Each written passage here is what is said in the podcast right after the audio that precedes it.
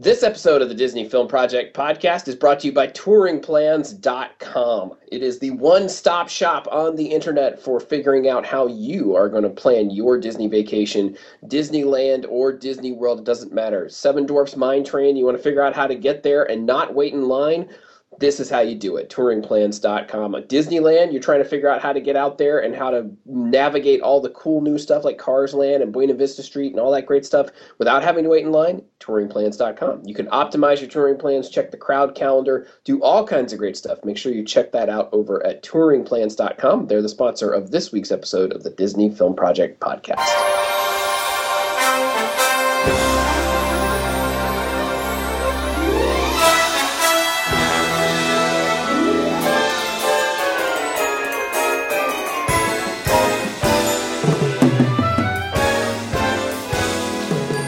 Welcome again, everybody, to the Disney Film Project podcast. This is the show where we talk about the films of the Walt Disney Company. They could be Marvel, Pixar, Lucasfilm, Touchstone, Disney Toon Studios. We talk about it all on this program and over at DisneyFilmProject.com. I'm Ryan Kilpatrick, host of the program, and along with the folks you're about to meet, we run DisneyFilmProject.com, where you can find the show notes for this very podcast. You can find Blu ray and DVD reviews. You can find reviews of the shorts dating all the way back to the 1920s. So make sure you go and check out all the great stuff there at DisneyFilmProject.com. Joining me, as always, we have our fine film experts. First of all, we have Mr. Todd Perlmutter, who I'd have to say would take more than a hundred foot journey to come see me if I came down to, to Orlando. Yes, I certainly would. And does many times. Actually. Yeah, yeah. Well, especially if you know we're going to like Epcot or something. That's like that's like almost two hundred feet. Pretty much. Yeah. Uh, normally, we would also have Miss Rachel Kolb. She couldn't be with us tonight, but you might want to go check out her stuff over at justpressplay.net, and you can probably see what she thinks of, of not only this film, but many, many other things. But of course, we also have our fine producer, Miss Cheryl Perlmutter, who you can find on Twitter at CherylP3 or at about.me slash CherylP3. How are you, Cheryl? Good. So, so based upon our comments, I'm thinking that it would be kind of cool if they felt like a mini documentary about the Epcot countries not getting along with each other and starting battles. This may oh, be an idea. A war in Epcot. I like it. I think I. Food. I think it's. I think it's a plan. I, very, very soon the UK could be at a disadvantage because apparently they're going to lose Scotland. So. Oh, good point. Yeah, there's a, yeah, there's all kinds of uh, restaurants too. I mean, if we're talking about culinary battles, I mean, like I, I think the sleeper in that would be Morocco because they have two restaurants. They also might be the easiest to fortify because they have all those weird tunnels in back towards the restaurant. Very good point. Yeah. Very very good point. Yep, I agree. All right. Uh, speaking of food battles, that's what we're talking about this evening. We are discussing the film Hundred Foot Journey, released by Touchstone Pictures. Uh, in case you guys didn't know, we've talked about this on the show before, but DreamWorks Pictures, when they uh, parted ways with Paramount and Universal, they are now being distributed by Disney. So Disney is distributing all of the wonderful and exciting films coming out of DreamWorks Pictures. So we have Hundred Foot Journey starring Helen Mirren, directed by Lasse Hallström, and I'm sure I messed up that name. Uh, the director of Chocolat, among many others. Yeah, my my life as a dog was the one that he won the Academy Award for. Yeah, Cider House Rules. He yeah. also directed. Those are those are the three big ones that yeah. most people would know him by. Uh, also with a also with a four little four um, thing by um, Steven Spielberg and Oprah Winfrey. Yeah, yes. executive producers. Yeah, well, I don't know if um, did, you didn't see it as a preview, did you, Ryan? I did not. know. Yeah, so when we saw it as a preview, before the preview, there was a thing with Steven Spielberg and Oprah Winfrey and Juliet Blake talking to us to introduce the movie.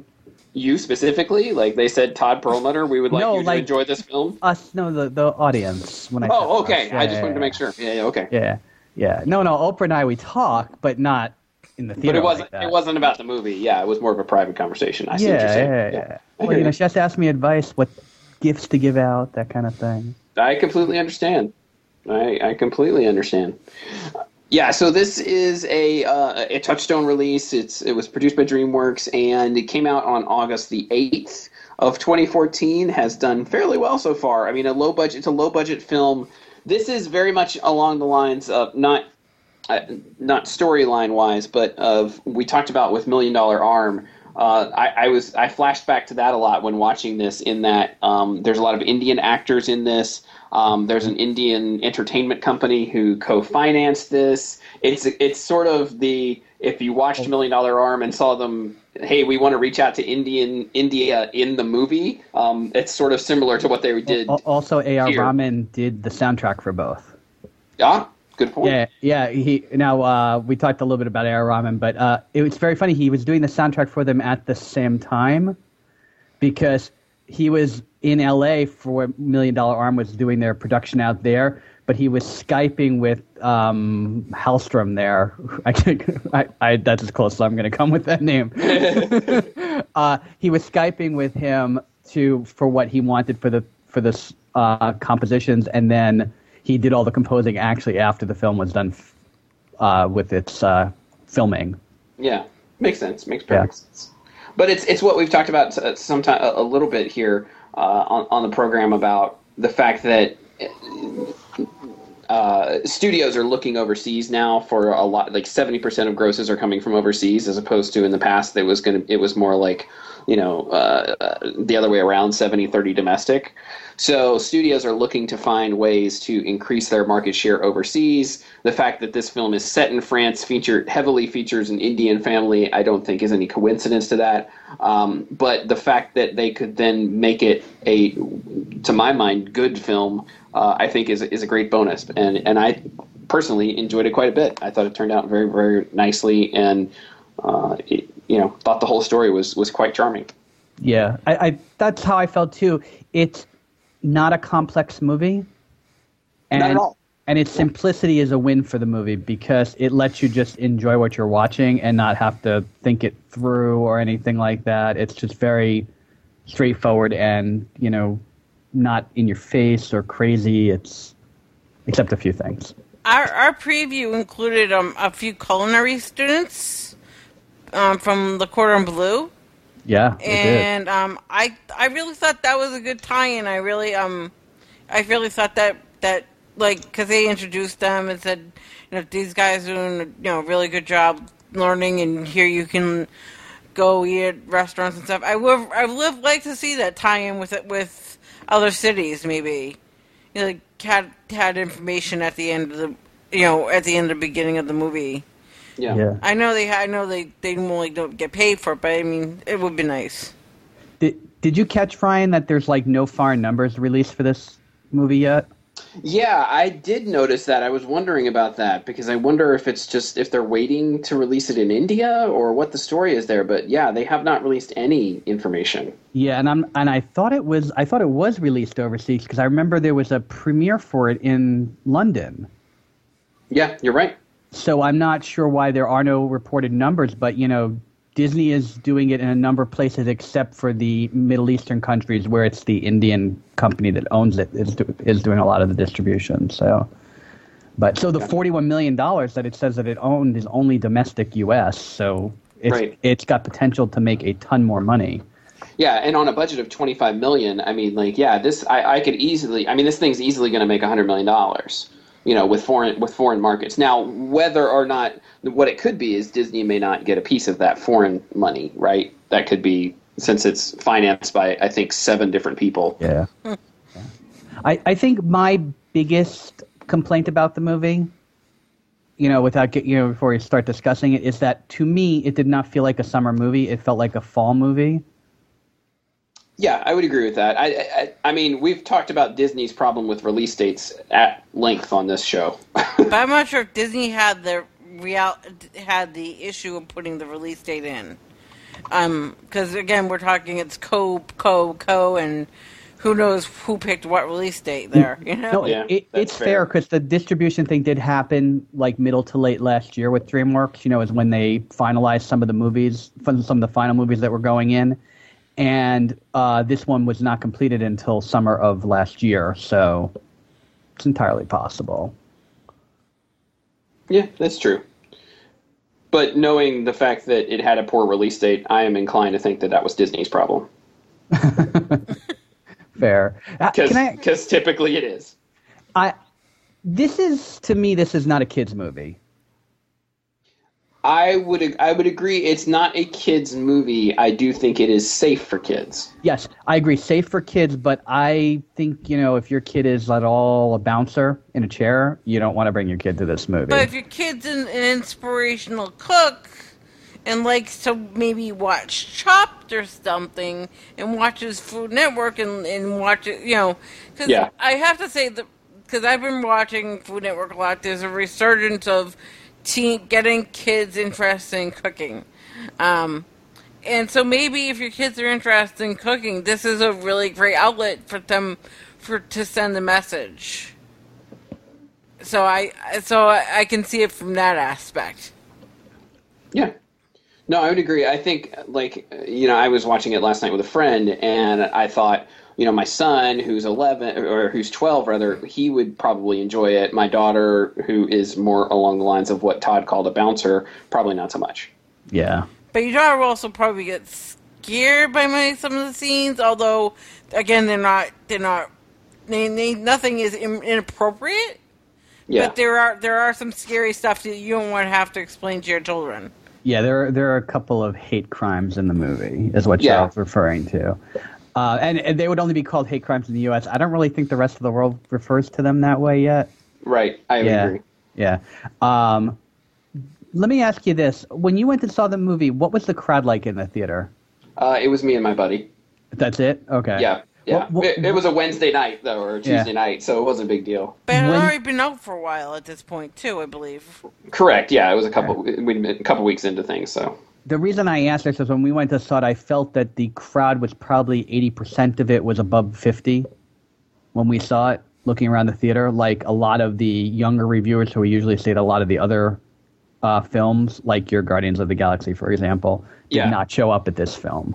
Yeah, So- no, and, and that was actually exactly what I was going to say. Is this felt like a good counter programming to Guardians of the Galaxy, which I know that it's the same studio that's re- that's releasing both, but it, it is. I mean, like if you're if Guardians of the Galaxy is not your cup of tea, first of all, have your head examined. Second of all, uh, i if you're not into comic book adventure action movies, like this is probably right up your alley. Yeah, but all all good A sides have a B side, you know, and Yeah. that's and that's this isn't a terrible movie by saying it's a B side, but what I mean is like a lot of you know hidden gems can be found on a B side of an album, and I think this is probably that. The other Yeah. thing is, I can see this also being when this if, when this hits DVD. I'd like to see the release dates because I think the I think the like you said the fifty the the the fifty people are gonna go get you know get this and rent this or however they get they get their movies nowadays. Probably on probably on the cable box. I would guess most most most people in that age group, you know, in the elderly, I would say the older age group would get on the cable box though. Right. Yeah. Yeah. Like Todd, I think your mom would. I think your mom would like this movie, but again, I don't think your mom's gonna go pay the whatever I don't- money to go see it. But I think she would see it if we like had had bought it and brought it over to her house. Maybe, but you know, on the other hand, the uh, Blu-ray sales are very high in the you know retired demographic, so it's entirely possible that you know it's a it's a good Walmart buy, for example.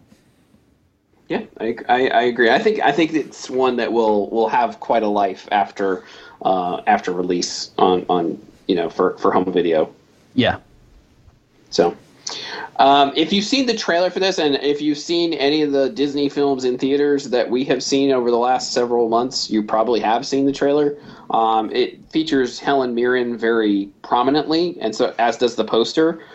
But I think the first thing that you need to know that that I knew going in, uh, but I, but my my friend did not, and it wasn't it, it wasn't a letdown for him. It was just a surprise, which was Helen Mirren is not the main character in the in the movie.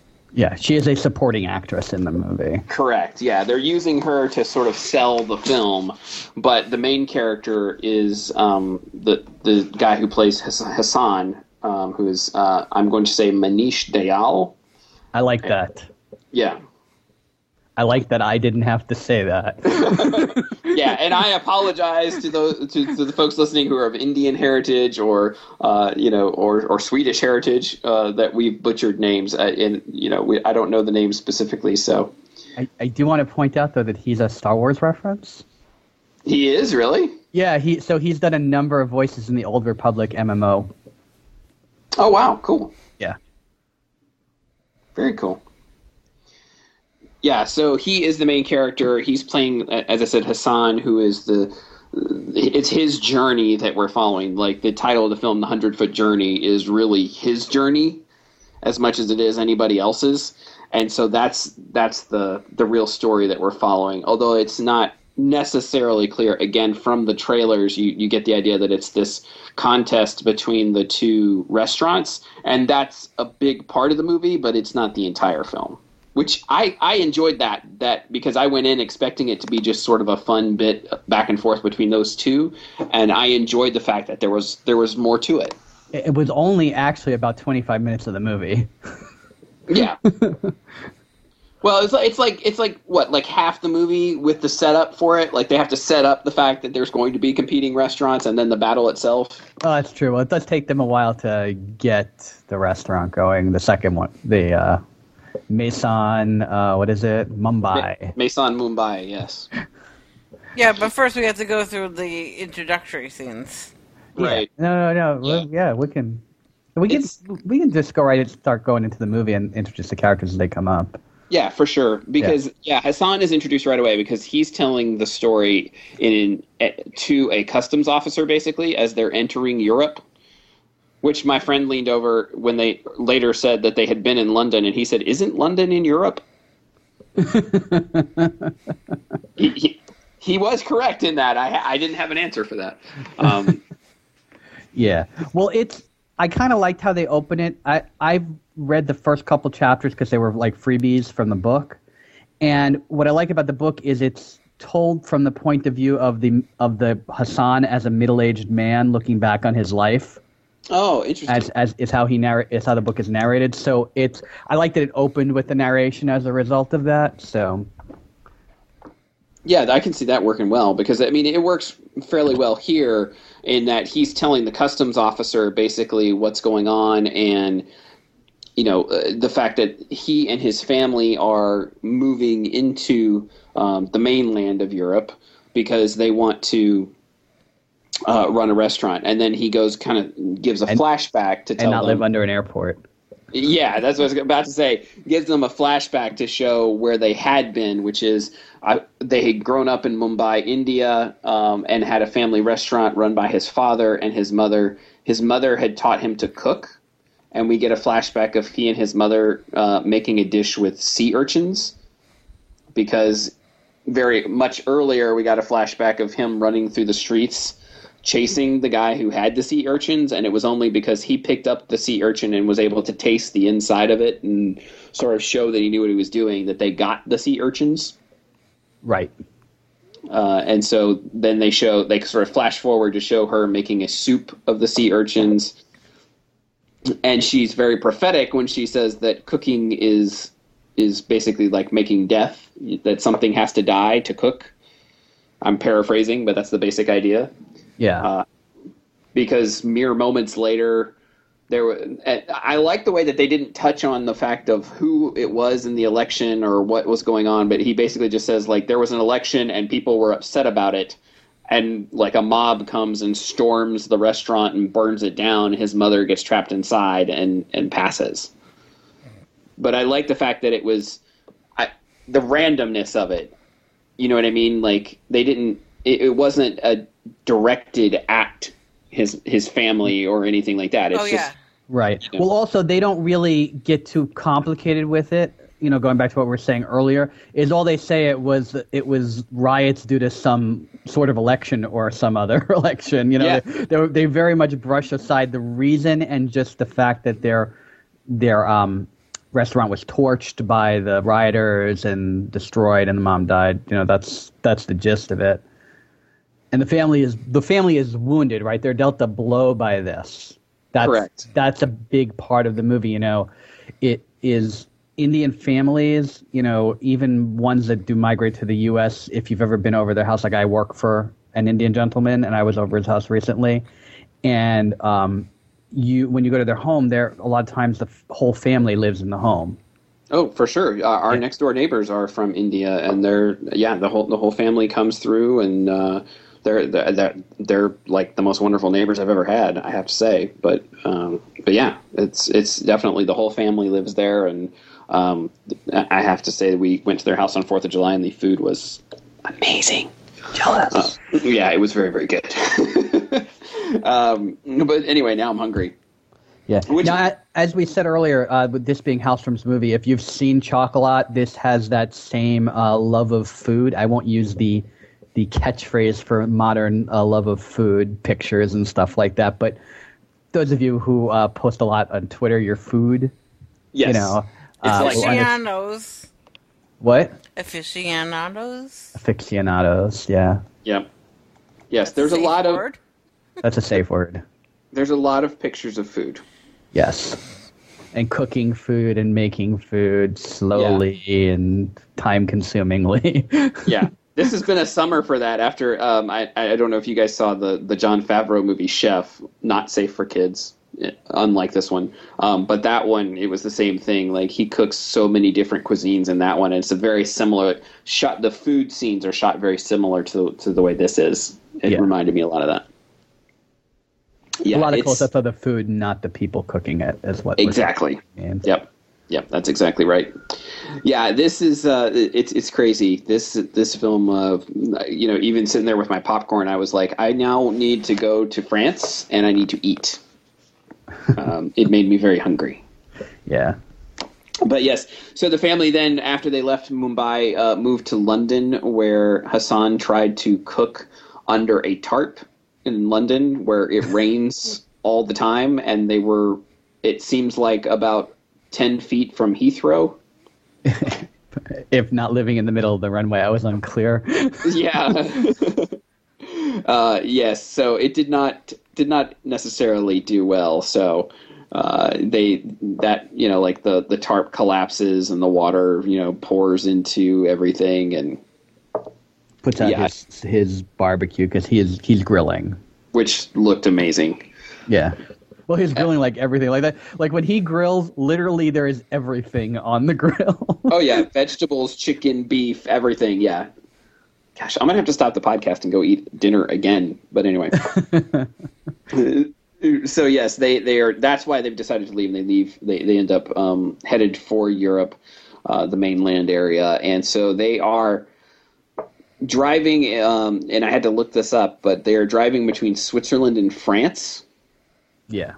and you know arguing about what they're going to do and talking about you know where they're going to settle and basically they don't really have a plan except they're going to open a restaurant Yeah. Now, mind you, the Switzerland to France thing is was kind of confusing to me because they had been in London beforehand and they wouldn't be coming that way. Yeah i didn't get that either but i got the sense and I, th- I, I think it was the right idea to leave this out but i got the sense that there was probably some stuff talking about the fact that they had been driving around europe for a few days before this and there's they sort of allude to it but very briefly Yeah.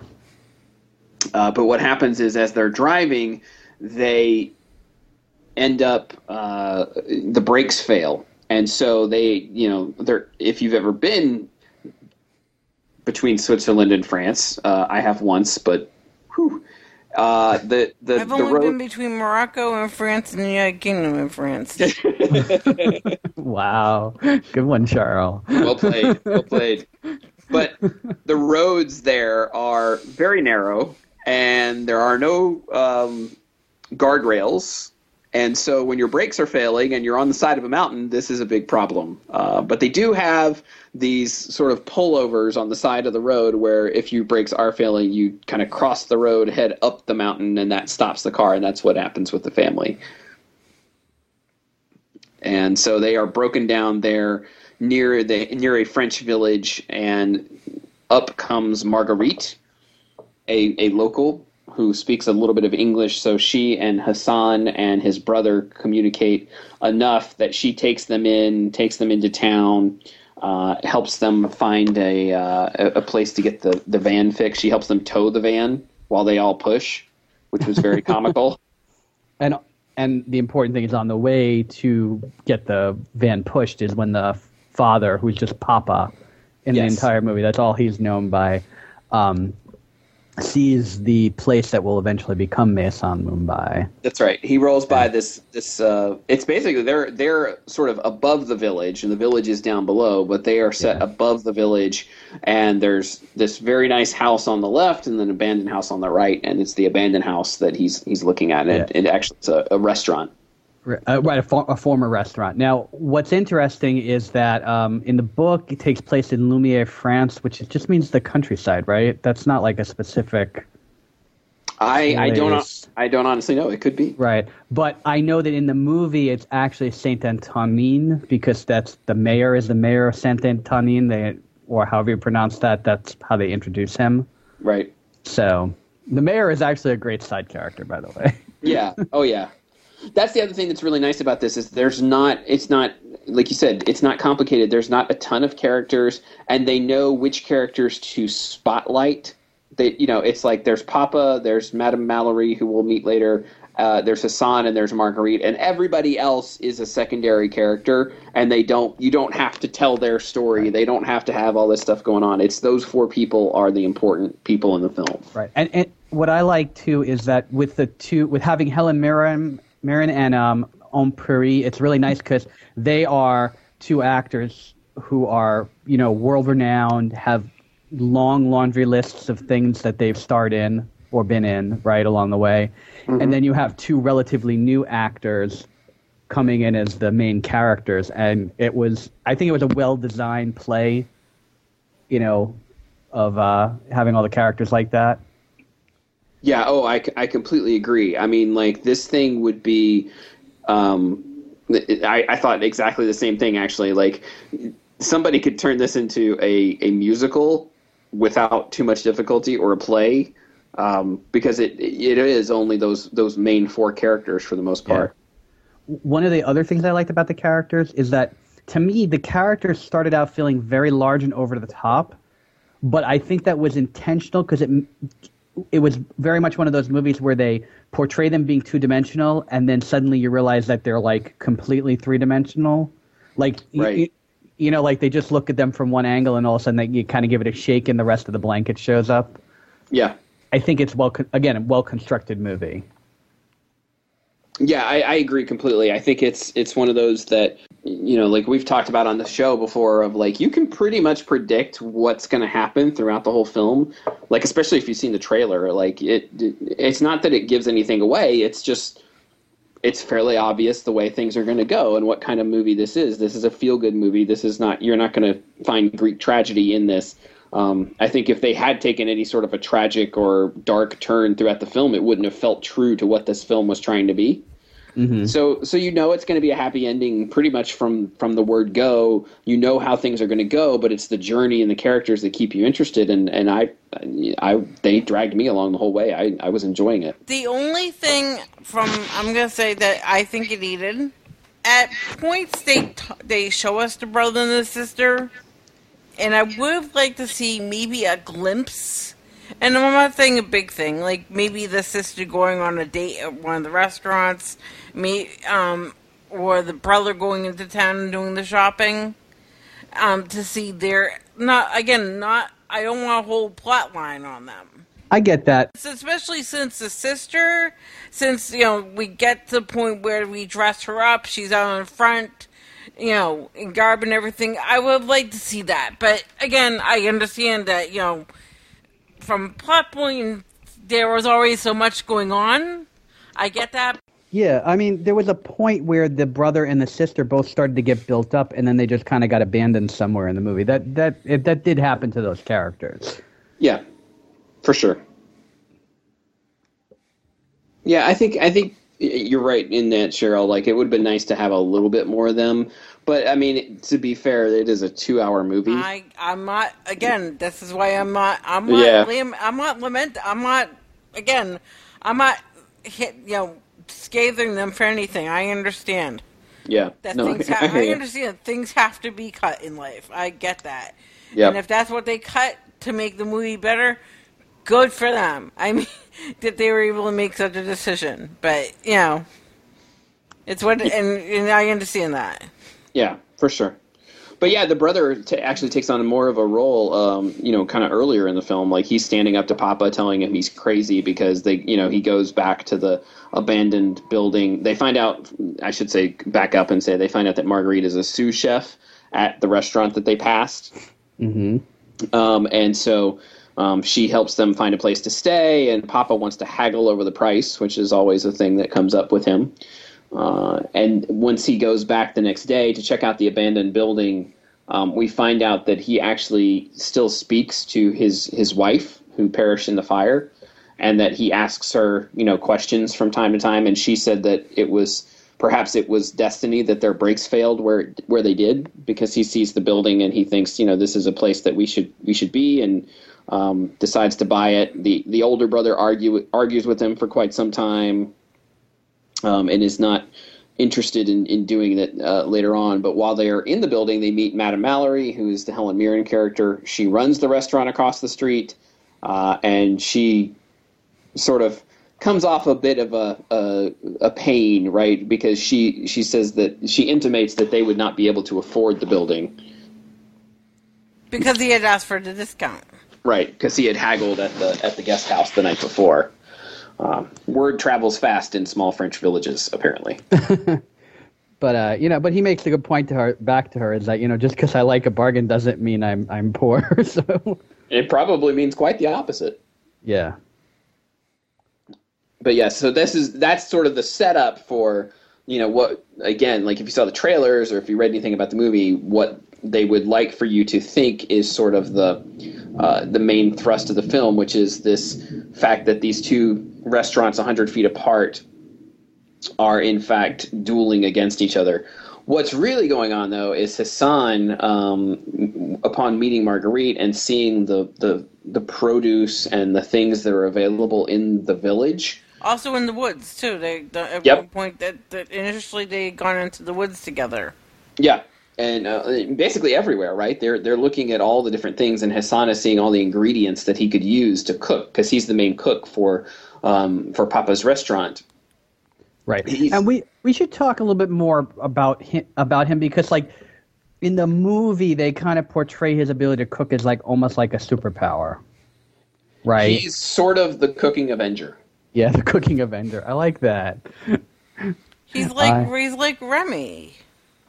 Yes, although I would I would say yes and no. I mean, he he is and he isn't because there's some things about Remy that are much different. You know, he's not as to me he's not as headstrong as Remy is. That's true. He definitely um, mixes things up. I think the one thing that I was a little turned off by was the like so basically he's trying to throughout the film he's learning French cooking and he's mixing French and Indian like Indian spices with French cooking.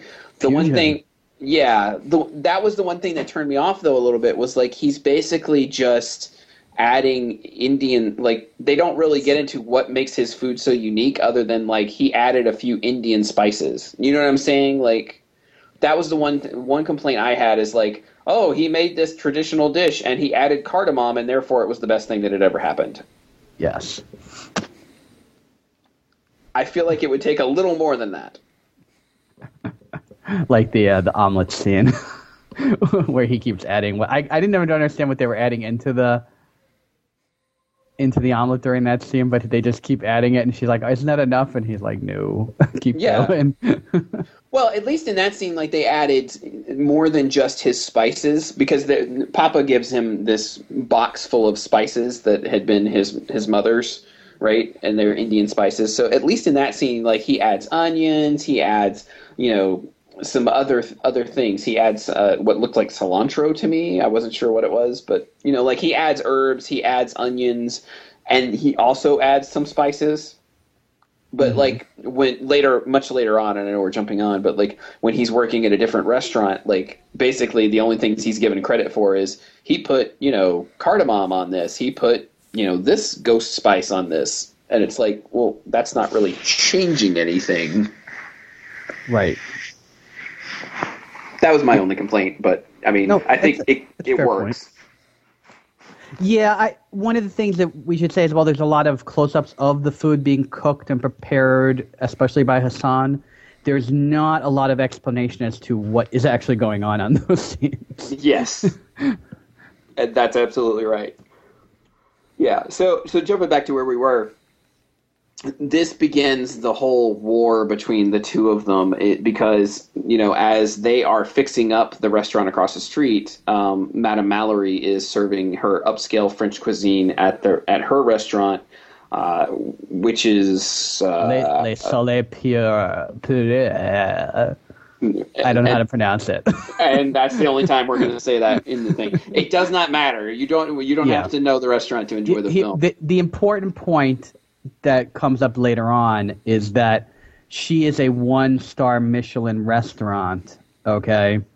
And she has for 30 years been, since her husband passed, trying to get a second Michelin star, which is a very important point in the movie. Now, I, we can just quickly go over Michelin stars. yeah, right? please go right ahead. Okay. I really simply put Michelin. The Michelin stars are uh, written about in the food guide known as the Michelin Guide. Okay, which is a travel and lifestyle guidebooks, kind of like Fodor's or whatever else. Which Or right, Zagat, right? Zagat, which is Google now, right? Yeah. Pretty Um, much, yes. Now, now for people in the United States, when we say Michelin Guide, yes, we mean the Michelin Man and the Michelin Tire Company and the place where you take your brakes to get done. That's what we mean. Same company. Okay. Um, basically, uh, in 1924 was when the Michelin star system came out, and it was either star or no star. And then about 15 years later, they came up with the three star system, which basically means very good, excellent, and exceptional. Okay, and that's that's all it means. It's it's a very simple thing. There's no, a lot of people try and write big complex paragraphs about what the stars mean, but that's what the stars mean: very good, excellent, and exceptional, or no star, meaning not good enough.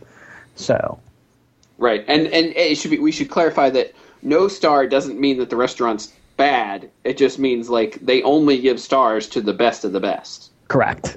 If you want more on Michelin stars and stuff, I recommend like Top Chef.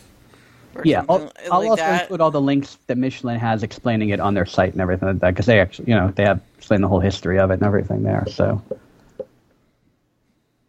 Yeah, but yeah, that's you're right. That's the important point. Is that Madame Mallory's restaurant has one Michelin star, and since her husband's death, she's been trying to get a second. Um, and that is revealed early on here, but it doesn't come back into play until after this war between the two, uh, between the two restaurants, the Maison Mumbai and her restaurant, um, which mainly begins because she gets irritated with the lack of class uh, as she puts it, or the as well as the loud music that they play while they are trying to fix up the Maison Mumbai.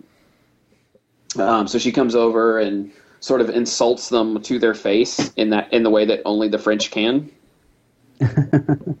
yes, the the whole thing with the boom box and turning down the music was uh, Yeah, it's a very very French way of, of doing things, and sort of an insult without saying an insult. You know, she and uh, the most important piece though is she asks them what what are they serving, and Hassan gives her the menu.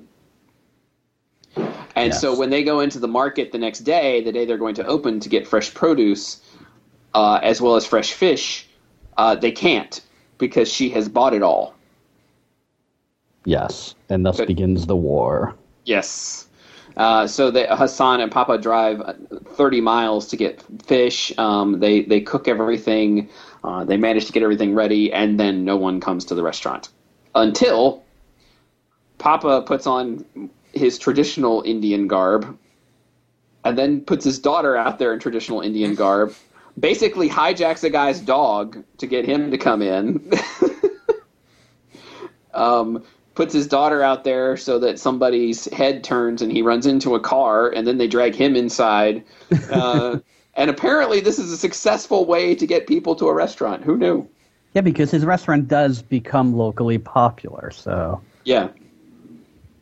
So yeah, they go back and forth. There's multiple things that go on in this little Cold War. We get we get like a almost like a montage, Todd. Yeah, we do kind of get a little uh, war montage. Yep. Uh, he he pulls the produce buying thing on her. Um, you know, she she does. They b- go back and forth with the mayor, complaining about different things. Like she complains about. She says that their chickens are not vaccinated. Um, you know, all that sort of stuff. You know, back and forth. It's uh, you know, it's all good. It's it's it's just the little things that go back and forth that you couldn't necessarily make a whole movie out of, but are fun in this context but it's it's all. I like the fact that they didn't try to make a whole movie out of just this, because this isn't a story. This is just a a way to get to something that happens at the very end of the war where you know they're drawing a huge crowd at the Maison Mumbai, and then on Bastille Day, technically speaking, uh, French restaurants are not open on Bastille Day, right? It's like you know a big the big holiday there like our July Fourth, and unless so, you're in Disney World. Uh, also true. Uh, Madame Mallory's having it, it, what seems like a private gathering, I guess, but she has her chefs there. Yeah, I it was hard to tell, but kind of agree. Yeah. But the Maison Mumbai is open, and yet the and the French are still going, so they apparently don't observe this tradition. Uh, but so the chef at Madame Mallory's restaurant gets upset because basically, you know, they're open and they're playing their music and sort of the way he sees it, sort of trampling on Bastille Day. And so he goes and with a couple of others and firebombs the restaurant and spray paints the wall. Well, she had suggested let's let's let's go. I know these guys are idiots. I'm gonna first say that. True These enough. guys are idiots. But she had suggested some type of penalty on the Indian place for being open on Bastille Day. But now, I don't think now she, she. Now I don't I think agree. she meant burn it down. I, I definitely I'm I'm agreeing with that. okay. I'm saying that I, I that's why preference is with the guys and idiots. I don't think she meant burn it down either. But it, but I think that they were stupid enough to think that made that meant burn it down under some language. Who knows what language that is? The language of idiots. Because burning places down that is not okay. I agree, but it's the juxtaposition is that this family has already been through having their restaurant burnt down. That's that's the salient point. Right. Is But she is, doesn't know that. right, but she learns it later on. But the point is, is that it's it's a doubly hard blow to them. Be, not so much because they couldn't rebuild from the fire, but because they're forced to relive a bad a bad moment in their lives. Exactly. And Hassan gets injured. Yes, th- that's exactly right. Yeah, he, he gets hurt um, trying to put out the fire, so his hands basically get burned. And so, to, to back up a little bit, all throughout the war and all this stuff that's been going on, he has been trying to learn French cooking. Uh, because he's interested in just basically just expanding his horizons, and of course the French are world renowned for their cooking, and so Marguerite had loaned him, or at least he thinks it's a loan. Uh, eventually, we find out it was a gift. These books on French cooking, and he's been practicing this stuff in the restaurant at night. And in fact, that's how he discovered the the guys were were there uh, in the restaurant getting ready to firebomb it. And so one of the things that Marguerite has told him, he has earlier on, he has fixed her the five sauces that you must learn in French cooking, and she told him once he did that that Madame Mallory can take one bite of a chef's cooking, and he can then Well, specifically an omelet. yes. Well, she says any bite, but she says in order for, to try out for her, she will make you fix an omelet because when Papa had bought all the pigeons, even though the uh, what is it, the prime minister or somebody is coming um, because he likes pigeon truffles.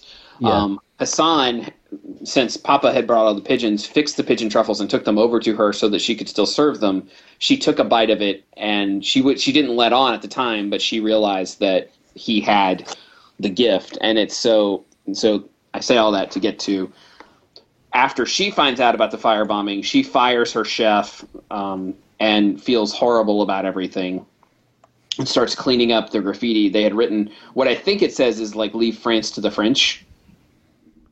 I believe that's what it says. It's in French, so I can't tell you for sure. I couldn't tell you either. Yeah, but I think that's what it says. Um, she she dismisses her chef, starts cleaning up the graffiti, and Hassan walks out with his burnt hands and says, "Madam, I would like to fix you an omelet, um, but if you you will have to help me with it."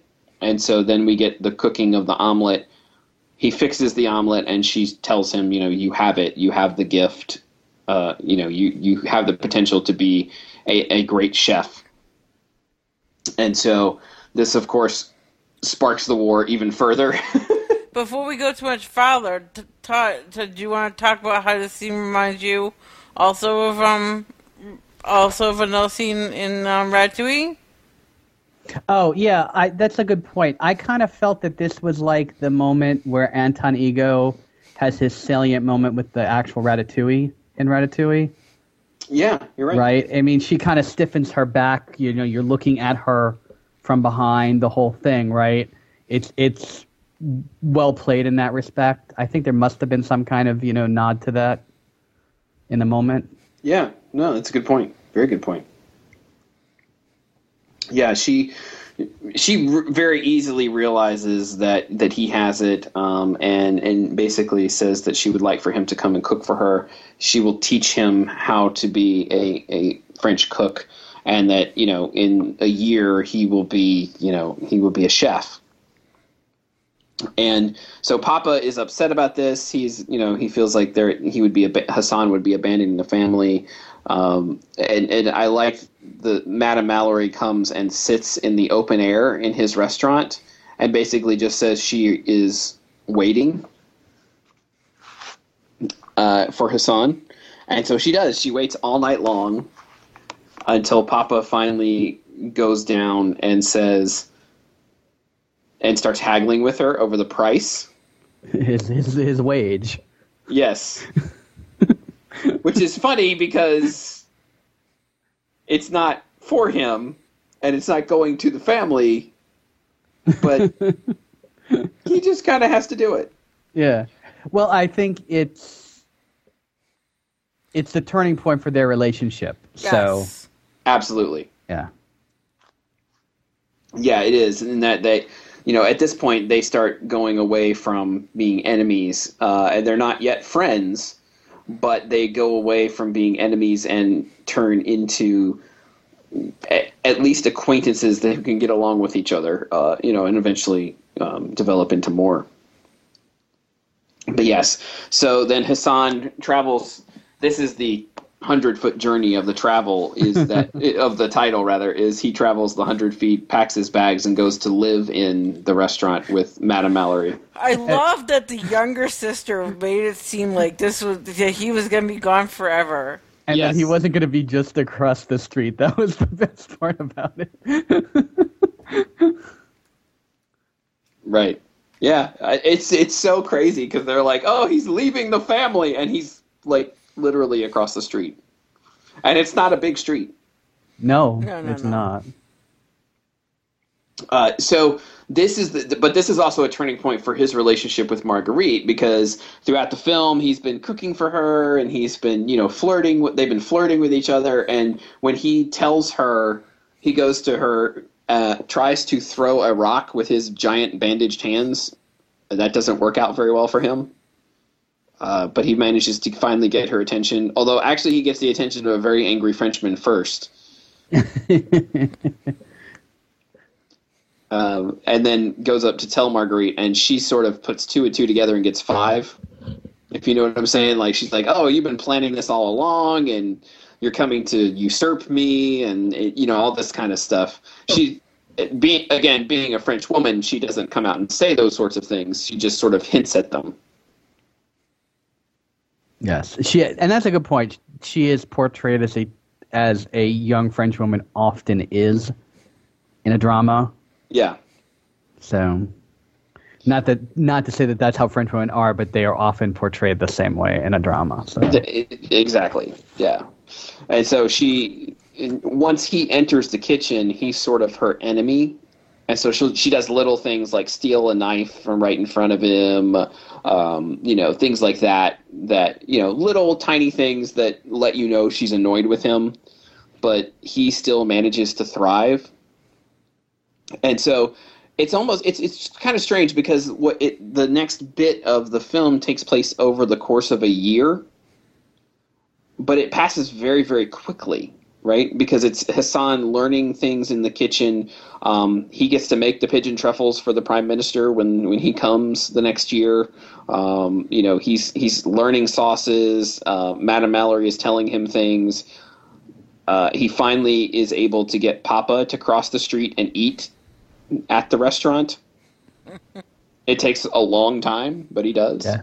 I like this. There's a scene where he gives his brother and sister, his younger brother and sister, not his older brother and sister, some some of the food that he's cooking, and they're like make faces and they spit it out and stuff. Yeah, it's the, it's the same stuff he gives Papa. He gives him the beef bourguignon. Yeah, and so they he he then takes the leftovers to his little brother and sister, and they yeah they spit it out, which is pretty funny and so they start you know papa is is happy he's you know he starts he, he he's thrilled that his son is actually learning. And there's that moment that um, was in the trailer of like you know where he asks her if he's doing well or if he's if he is as good as he thinks he is. And she says he's even better. So but the whole idea is that she wanted hassan in her restaurant because she thought he could help her get her second michelin star. Uh, and so there's like at the culmination of this, there's this great moment where Papa is in the restaurant and Madame Mallory is in the restaurant, and it turns out that she's just sitting there waiting for the phone call to determine whether she is or is not going to get the second star. and she has a bottle of champagne chilled just in case she does. That she's had since her husband died. Yes. Uh, a bottle of very expensive champagne, Cristal, and Papa, upset at the fact that she's just sitting here torturing herself, she's he's like, "You deserve to taste this." Opens the champagne before the phone call, and I know there was only two of us in the theater when I was watching this, but we both gasped. he also brutes. He also brutes it open. He doesn't do it gently either. So no, no, and, and, and, you're not supposed to shake that type of champagne when you're opening it. So, uh, yes, it's uh, yeah, it was. It, it, was one of those moments where you go like, "Oh no, don't do that, don't, don't, don't." But it works out perfectly because the phone call comes, and in fact, they did get the second star so they managed. Uh, Hassan had managed to give her the second star. Everybody's celebrating. They have a big, uh, you know, a very exciting, you know, gathering and all this sort of thing. But Madame Mallory tells Hassan, like, look, what's going to happen now is everybody's going to come calling because they think you can get them another star. And of course, that's actually true uh, what starts happening is restaurants from Paris start offering him the chance to come and be a chef in Paris. And so th- this was my other criticism of the film is like this last part of the movie is a little it's a little bit of a darker turn and it drags just a little bit because you know where it's all going going to end up. Well, I it, there is a heaven and hell dichotomy that goes on because like you said with the darker, I mean, literally, like France is like portrayed as dark evil hell, and you have oh, yeah. home, and you have this it flashing back and forth between Hassan descending, and um, Pappy and Mallory becoming buddies in the light heaven area. So yeah, he does. and even like he even starts dressing darker when he's in Paris, right? Like he's wearing dark suits. His chef's outfit is is black. All this kind of stuff. Um, I never did catch the name of the restaurant that he's in. Uh, it looks very pretentious. I, I, don't know if they name it. It's a real restaurant in France uh, called George's. I guess it's at the top of the Pompidou Center. I'm honestly, I got that from IMDb. I don't you know even know what that restaurant is. So it's a real restaurant that they filmed in. Oh, interesting. Well, that would make sense. I mean, it would make sense, but yeah, it's still still interesting that, that, that they did. But so while it, it's interesting because while he is there, you know, like you said, the heaven and hell dichotomy thing going on out in the countryside, Papa and Madame Mallory are striking up a bit of a romance, you know, and so they're you know sharing moments. They're watching fireworks together. They're, you know, she's bringing over sweets to the family. You know, they they are, you know, starting to really appreciate each other and get along better. Um, he even makes a comment, you know, that it's almost like having a girlfriend at a certain point. Um, where and then she waltzes into her restaurant and opens the door and, and invites him in to, to have a dance with her you know that sort of a thing. It's very very sweet. I like i i think that part of it was was probably my favorite bit of uh of this last part of the film is the the two of them falling in love. Yes. Because what i didn't like was the falling out between hassan and marguerite. Because it's like they build build build build build this romance and then they just sort of cut it off with about 20 minutes to go in the movie but it resolves really easily. Yeah, exactly. right? Like it, it's cut off very quickly, and then it's over, and then we're good. Uh, because what happens is he becomes this very, very famous chef. Um, again, for adding cardamom to the frozen beets or something like that. I'm not. I, I don't remember all the dishes he was fixing. He, he, he did something where he froze beets in that liquid nitrogen, near as I could tell. Yes, I don't know how that makes food tasty, but apparently, if you freeze a vegetable and put cardamom on it, then it's good. That's what I yes. learned. Yes. I'm breaking out the liquid nitrogen, Cheryl. Is that okay? No. I'm with Cheryl on this. I would like for you to keep your hands. So yeah, he becomes very, very famous. Like all the magazines he's featured in, um, like people are taking pictures with him on the street. Uh, you know, like he he is he is the top chef in France. Uh, but he's not happy. Like you can see it. Like he's not smiling. Um, he's actually rude to somebody, which he never was. Like one of the people in the restaurant. Um, oh yes, one of the, one of the sous chefs messes up and messes up. Yeah, uh, but it's when he sees a sea urchin that he actually sort of flashes back. which is why it's important.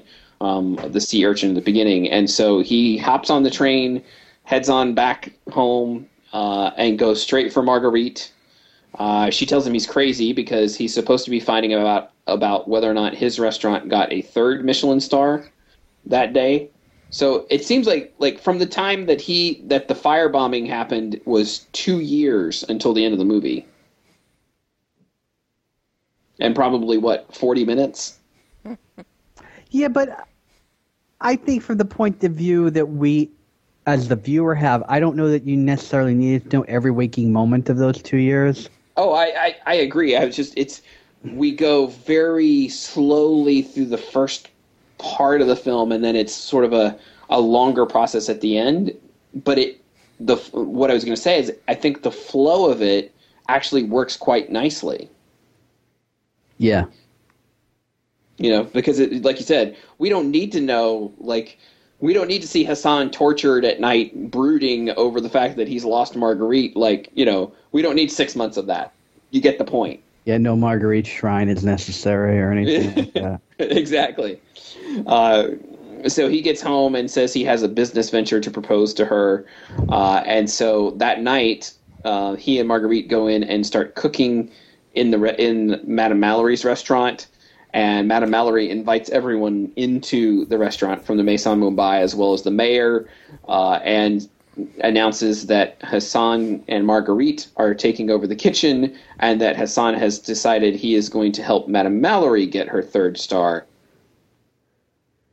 And everybody cooks and eats, and now I'm very hungry. Yeah, that dinner they have looked amazing. All the food even, looked good. I didn't even eat most of what they were serving, and it looked amazing.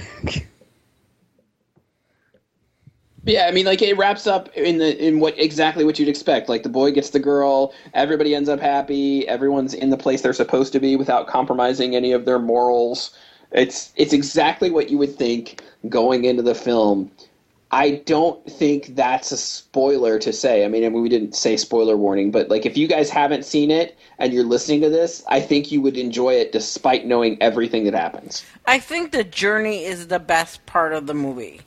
Yeah, I agree. Um, and so I, again, just like you're saying, is like million dollar arm. I think the journey is the best part, and you, even if you're hear, hearing us talk about it, go see it for the journey. You'll love it. Yeah. Also, like there are probably a number of people who might not have seen the movie but have are familiar with the book because Oprah talked this thing up and down the New York Times bestseller list. So, yeah, you know, right. which is which is why she took it to Spielberg to make a movie out of and all that stuff. Yep, absolutely. It's I think I think it's one of those films that's just like if you want to feel good about things uh, and you want to take a trip to France, because I know like I got out of the movie and I wanted to go to France and not the one at Epcot. Um, this is this is a it's a, it's a great movie. It's just a feel good movie. You know, I think um, you know, like I said, if you're if you're at home and you're looking for something to to go out and do, I think despite the fact that you've listened to the show and you know what happens in the film, you'll be fine. You'll enjoy it.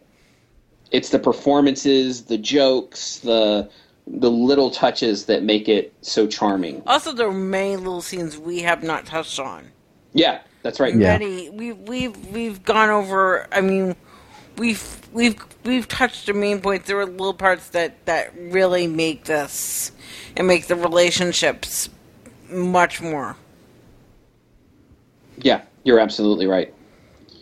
Uh, so yeah, I think we all liked it. I'm interested though that like uh, we were talking right before we jumped on the on the call here, Todd. Like it seems like critics are not enjoying it as much as we do.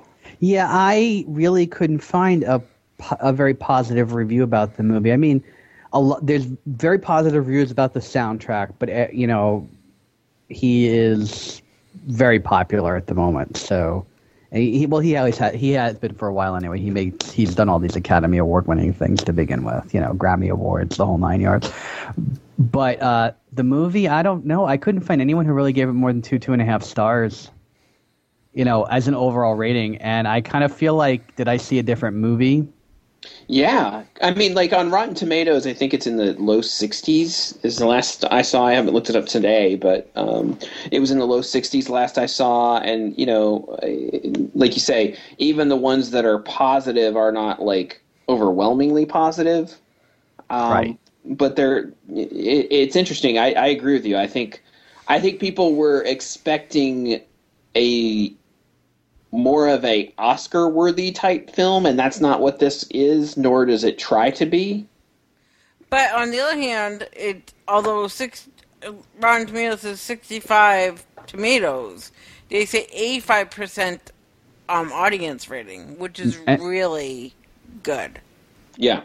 Yeah, and that may be it. I mean, it just may be critics are being critics, and the audiences will pay to see something that they like and enjoy, and that's yeah. where I kind of feel this film sits. And I mean, we we are critics, but at the same time, we're we view movies more like the movie-going audience. So, yeah, I would agree. I, no, I would agree with you wholeheartedly on that. Like, we're we we will definitely call out where there are you know like mechanical failures, for lack of a better term, in a film, like where they could have constructed things better or, or things like that. Well, we don't necessarily hold it against a film if the whole film holds up better, and I think that's the case here. I think this is a film where the whole is greater than the sum of the parts. Yeah. All right, so uh, so let's rate Hundred Foot Journey then. Um, Cheryl, I'm gonna let you uh, take the first stab here. Um, I'm gonna go with a four. I really love this movie. I think it's really good. I, am definitely, you know, if if I can get the instant movie or on Blu-ray or see it again, definitely. All right, very good, very good. Todd, what about you?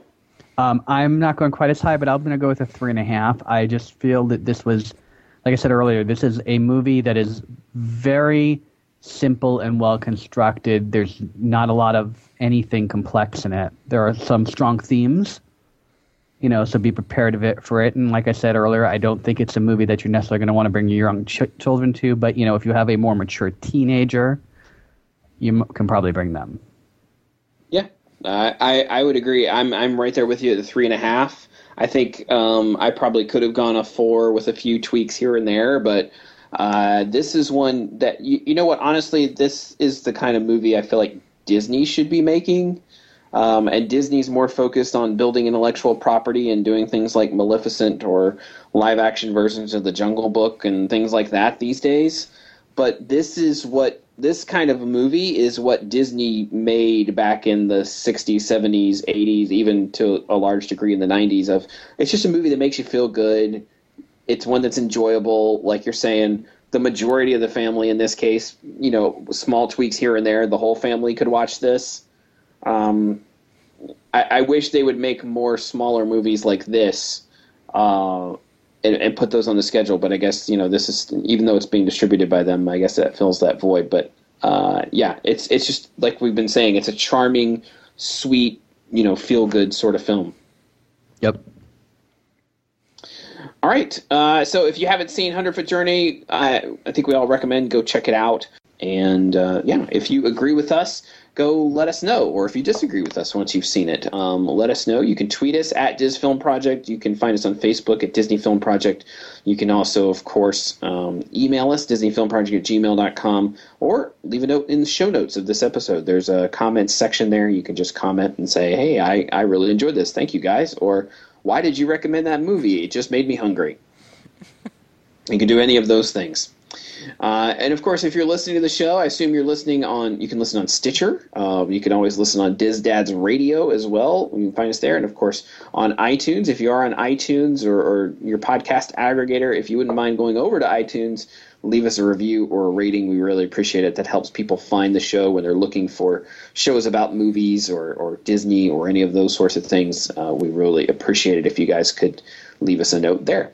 And of course, we don't want to forget our sponsor, touringplans.com. The brand new unofficial guide to Walt Disney World is out. Um, if you guys haven't seen this, I, I was just listening to co-author Len Testa talk about this just the other day. It is out in the Kindle store. So if you go buy it on Amazon Kindle, they will update the information every month automatically, or should I say automagically?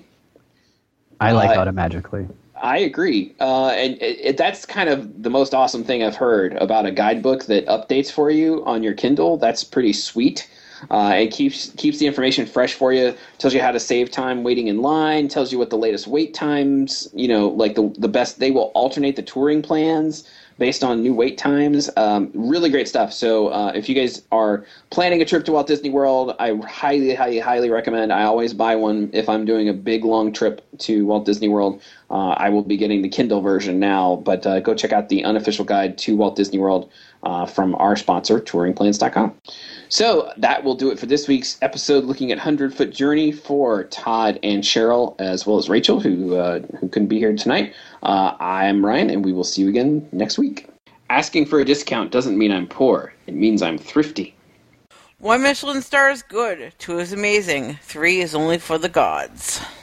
If your food is anything like your music, then I suggest you tone it down.